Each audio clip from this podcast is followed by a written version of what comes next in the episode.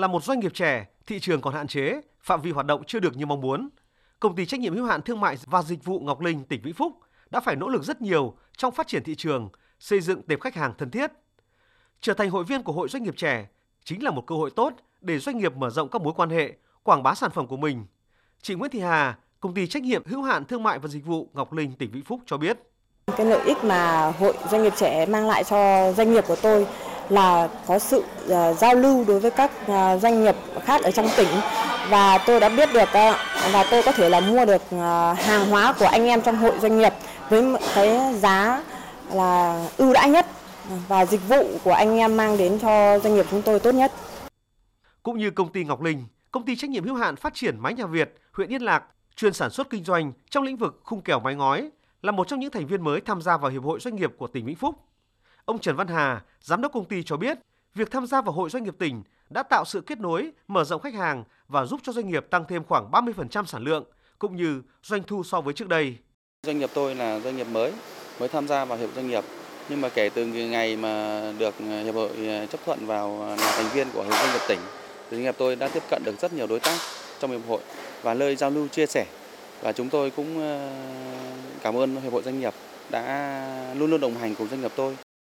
nhằm tạo điều kiện cho các hội viên gặp gỡ, trao đổi xúc tiến thương mại. Hội doanh nghiệp tỉnh Vĩnh Phúc đã thành lập 3 câu lạc bộ, câu lạc bộ nhân sự, câu lạc bộ kế toán kiểm toán, câu lạc bộ xuất nhập khẩu. Mỗi câu lạc bộ có từ 80 đến 110 hội viên. Đây thực sự là cánh tay nối dài của hội với doanh nghiệp hội viên và doanh nghiệp trong tỉnh, nhất là việc phản ánh những khó khăn vướng mắc trong từng lĩnh vực hoạt động sản xuất kinh doanh. Đồng thời, hiệp hội cũng tổ chức đi thăm các doanh nghiệp thành viên, đặc biệt là doanh nghiệp thành viên mới Chính những buổi đi thăm các mô hình sản xuất kinh doanh giữa các doanh nghiệp thành viên cũng chính là hoạt động xúc tiến thương mại, gắn kết, thúc đẩy tiêu thụ sản phẩm của nhau. Ông Nguyễn Ngọc Quân, Chủ tịch Hội Doanh nghiệp trẻ tỉnh Vĩnh Phúc cho rằng ờ, hoạt động xúc tiến thương mại nội khối trong thời gian trước là vẫn còn ờ, ờ, chậm và nó chưa phát huy được tối đa cái sức mạnh của tập thể. Thì hiện tại thì thường trực hội chúng tôi cũng đã có những cái giải pháp rất là cụ thể và hữu ích, tức là chúng tôi sẽ thăm hỏi trực tiếp từng cái đơn vị hội viên Ờ, để nắm bắt thực tế cũng như thực trạng kiểm tra trực tiếp những hàng hóa sản phẩm dịch vụ của từng công ty. Từ đó tiến tới mở rộng cái hệ thống thương mại tạo lên một cái sàn điện tử như thành lập những website. Sau cái ờ, chuyến thăm hỏi này tôi thấy cũng rất nhiều những doanh nghiệp cũng như các hộ gia đình cũng đã lên ờ, xin số điện thoại và trực tiếp liên hệ và cũng đã có đơn hàng.